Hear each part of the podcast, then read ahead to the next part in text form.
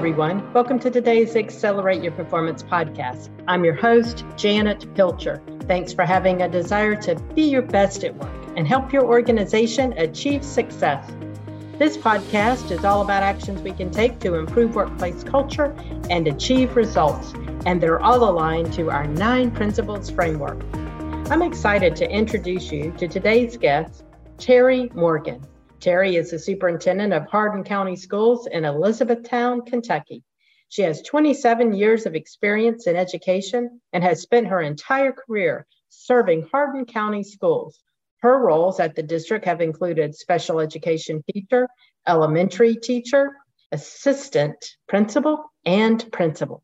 In 2011, she became director of elementary curriculum and instruction for the district. Terry graduated from Brescia College and she earned her Master's of Education degree from Western Kentucky University.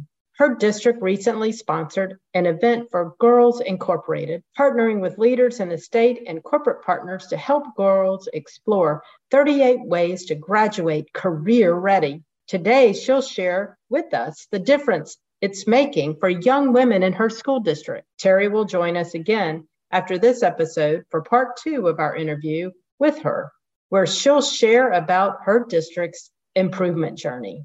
Terry has partnered with Studer Education since 2018. She's known for being a leader who is collaborative, and her passion is that all decisions made in her school district should be student centered. So it's with great pleasure today that I welcome Terry to our show. Terry, welcome. Hey, great to be here it's uh, so excited to to do this podcast episode and know of the good work that you're doing in Hardin County. So, if you don't mind, tell us a little bit about how you got into the field of education and a little bit about Hardin County. Awesome. Well, first off, I have to credit my mother with why I'm in the field of education. I was a middle school student and she taught in the elementary school. And while I was a uh, middle school student, I would go over and help her first, second graders do sight words and math facts in her classroom before school started. So I had about a 30 minute jump start before everyone else would arrive at school, but the elementary school started earlier. So I would go over and work with those students. And then I came to Hardin County because my mother still taught in my home county. And of course, I didn't want it to be said that I followed in my mother's footsteps. So I thought I would come to Hardin County for a while and then transfer back. And 33 years later, I'm still here in Hardin County, have never gone back home except on weekends. Uh, but that's really how it started was just those little sessions of helping individual students out in her elementary classroom. Yeah, I think so so true to most of us where we've had some connection to our families and education and we get it it's in our blood and we can't get it out, can we Terry? you really can't. And you know, I would hope more educators encourage their children to go into education because even if I had tried to do something else, I think I would have ended up right back in the path where I belong, which is Absolutely. education. Absolutely and so glad that you made that decision. And so, then first part of the interview today, I want to talk about something um, that you all are doing called Girls Inc. So, can you tell us a little bit about how you got involved with Girls Inc. and how it serves your students? Well, there is a group in our community, and we are so fortunate to live in a community that people are heavily involved in the education system. So there's a girl uh, a group called Boss Ladies, and they actually started Girls Incorporated. And it really started out as an entrepreneurship. What would you like to do? How could you start your own business? Never give up, those type of things. But at the end of our first Girls Incorporated, we allowed the girls to come up and ask questions of all of the panelists. And you could just see the girls' eyes light up when they started asking questions very specific to them about what career opportunities they could see with each of the panelists. So after that first year, we said, how can we involve more stakeholders and small groups so that the girls get to ask those all important questions uh, to the panelists? So from that time, we had about six to eight women on our panel. And now we have about 40 women wow. from our community who are professionals in a lot of careers that normally are not considered women centered careers. And it's just a revelation for these girls to say, I can do something different than what maybe has been presented to me by my parents or by societal norms. Yeah, and so important. You know, I mean, it, it's because you, we would think that that's not the case today, but it still is. You know, in terms of really looking at the traditional types of careers for women. Um, but can you can you talk then a little bit more about you know how the women the young girls select their areas and you know do you do an interest survey? What's the what's the protocol for how you gain their input and insight? Well we actually have 41 pathways in hardin county schools and that goes from welding mm-hmm. to automotive to nursing criminal justice so we send out a survey to each of the girls and ask them, what is an area that you are interested in? And they select four. And we always try to give them their number one and number two choice, sometimes their number three choice. But the fourth one is really a career that we want them to be aware exists that they maybe have never thought of and that is out of their comfort zone. So, for example, we had it's funny i uh, say linesmen but it's really they're not linesmen they're lineswomen. But these are people who get up and work on the power lines. And it was amazing to see the girls go you mean you get up in a bucket truck and you go you know a hundred feet up in the air? Are you scared? Is that invigorating to be able to do that? We had uh, some ladies who are actual welders. And the greatest thing was one of our young ladies was already in the welding program at her mm-hmm. home high school. And this was a ninth grader. That's the career she wants to have, but she wants to take and make sets in Hollywood. And I thought, oh, wow. what an interesting How jump. Cool. She's a very mm-hmm. artistic young lady, but she just knows that she can use that welding career to do something bigger and better, all the way thinking as big as going to Hollywood as her career. So yeah, those are just yeah. two examples. Uh, you know, we still have the fashion design, and a lot of the girls signed up for that.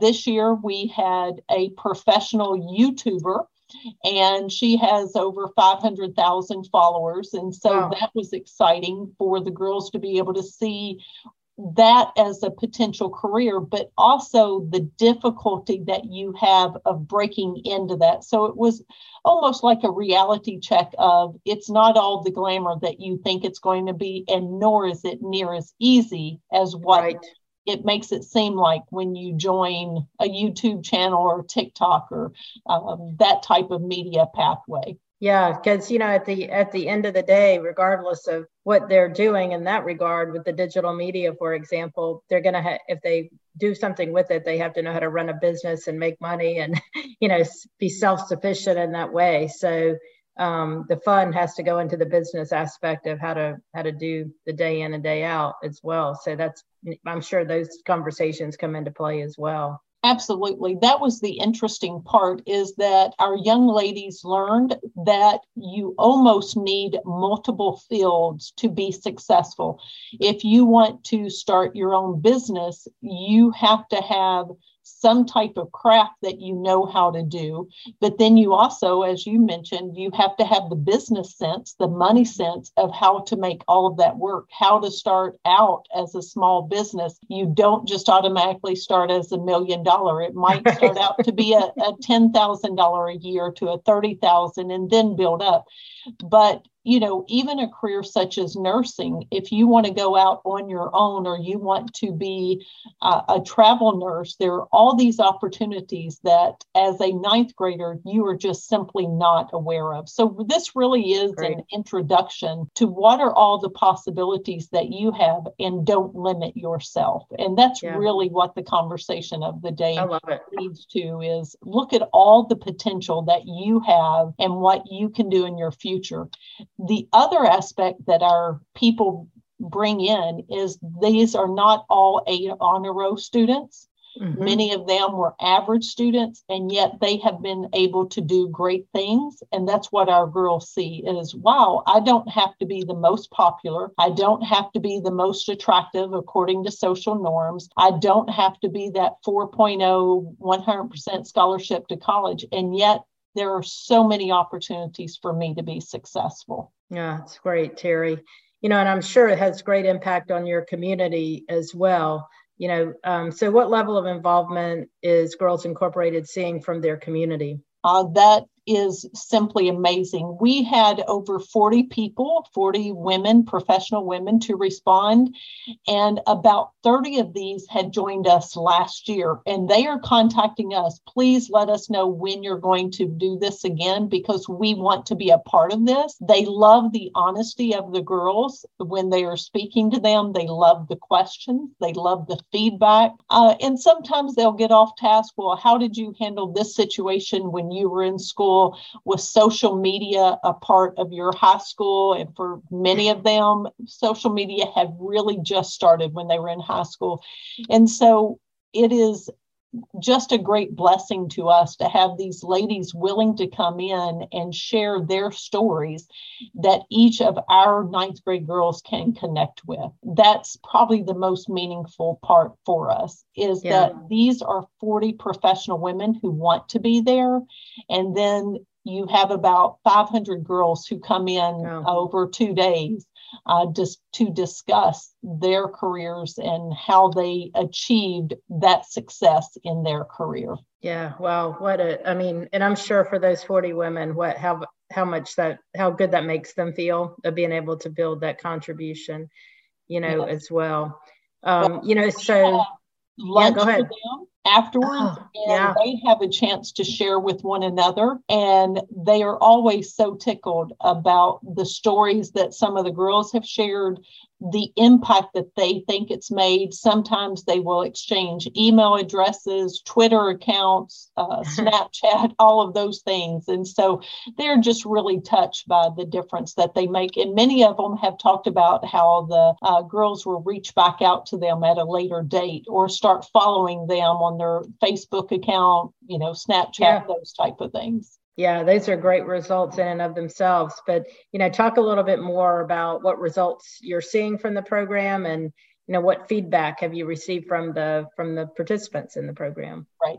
So we always do a survey uh, with the girls afterwards, just to ask them what was the impact on this, and most of them will say it never entered my mind that I could do this that this is a line of success that I have yet to experience. But yet, from their example, I know there is hope for me and I can take this information and move myself forward. I think that's the biggest thing is they see opportunities ahead of them, not roadblocks. And if they do see a roadblock, how to overcome that roadblock. The other thing is they see the opportunities of maybe you're going to go into aerospace engineering but there's so many aspects of that that you could take this single pathway and do a multitude of other options um, that are available to you so i think that's the biggest um, mm-hmm. benefit that we have from this is the success that they feel that they can have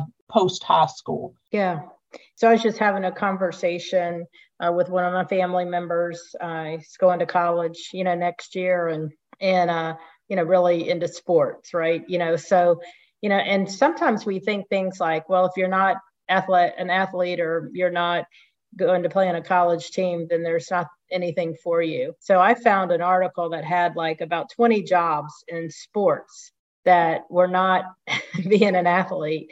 And we just sat down and talked about what it would mean. Like if you're doing this job, what kind of skill set would you need and how do you manage college around that? It was such a wonderful conversation, Terry. And and I and I think about the opportunity for having those conversations. Somebody now who's been out in the field for a while, understanding that from that perspective and just having that nice conversation with them and giving him a, a, a different type of roadmap. And that's what I see happening there is it's not just about here's a job and here's the definition of that job and we're going to go, you have a choice here, but here's a job and there are multiple things that you can do to build the application and just to engage in that discussion. You know that i don't think we do that enough. I think we're we're just too pipeline through this job equals that or this job equals that. That's kind of what i hear you say. Am i am i reading that right a little bit? Oh absolutely. That is it's they feel pigeonholed. Like if i go into the medical field this is what i have to do. They have no idea that you can do go into emergency room uh, that you can be you know a regular nurse that comes in and gives uh, boosters to kids all day that they have experienced when they go to their uh, pediatric doctor. And they just see the possibilities of where their job can lead. Uh, probably one of the more eye opening was we had all these young girls that thought they wanted to be a NICU nurse in a pediatric unit. And after the nurse finished talking to them about the difficulties and the heartbreak that sometimes comes with being a pediatric uh, NICU nurse, they were like, "Oh, well, I don't want to do that. That that just sounds awful." So not only do they learn about the possibilities of careers, many of them learn this is not what I thought this job would be. So yeah. I now know or have enough information to investigate this a little bit more before I hang my hat on that job or this career, that I may yes. need to be thinking wider uh, than just this single pathway like you spoke of. Yeah, I love that and you know keep them from making some mistakes as they go on and having to change their major change their major change their major all those things that come come out. Or if they don't go to college just here's a job i really don't like it go from job to job. So such incredible work that you all are doing there. So i've enjoyed this part of our segment of the podcast episode. And as we continue our conversation later we'll uh, then dive a little bit deeper into to the work that you're doing in your district around the improvement work and the leadership aspects of, of how you've led your team and uh, built a, a, really wonderful district. So thanks today, Terry, for uh, for just engaging in this discussion. Important, important work. I agree. Uh, anything we can do, and you'll see that it's on our scorecard to empower our students to make educated decisions about what they're going to do after high school. So this leads right into our scorecard and the goals that we have for our students as they move forward. That's great. So we'll talk about that at our in our next episode. Thank you, Terry. Thank you. I appreciate Terry sharing her experience and the work that they're doing in the district with their community with Girls Incorporated. What a great program and a contribution that the district is making to serve their students. And as I mentioned before, we will have part two of Terry's interview where she talks to us about her school district's improvement journey, really looking at how they define their results and work toward the improvement process to achieve those results and build a great workplace culture. Look forward to seeing and talking to Terry at our next episode of Accelerate Your Performance. So, thank you for tuning in to this episode of Accelerate Your Performance. Feel free to share this episode with a friend or colleague you think today's topic will find meaningful. Also, we'd love to connect with you on social media. You can follow Accelerate Your Performance on Instagram and follow Studer Education on LinkedIn,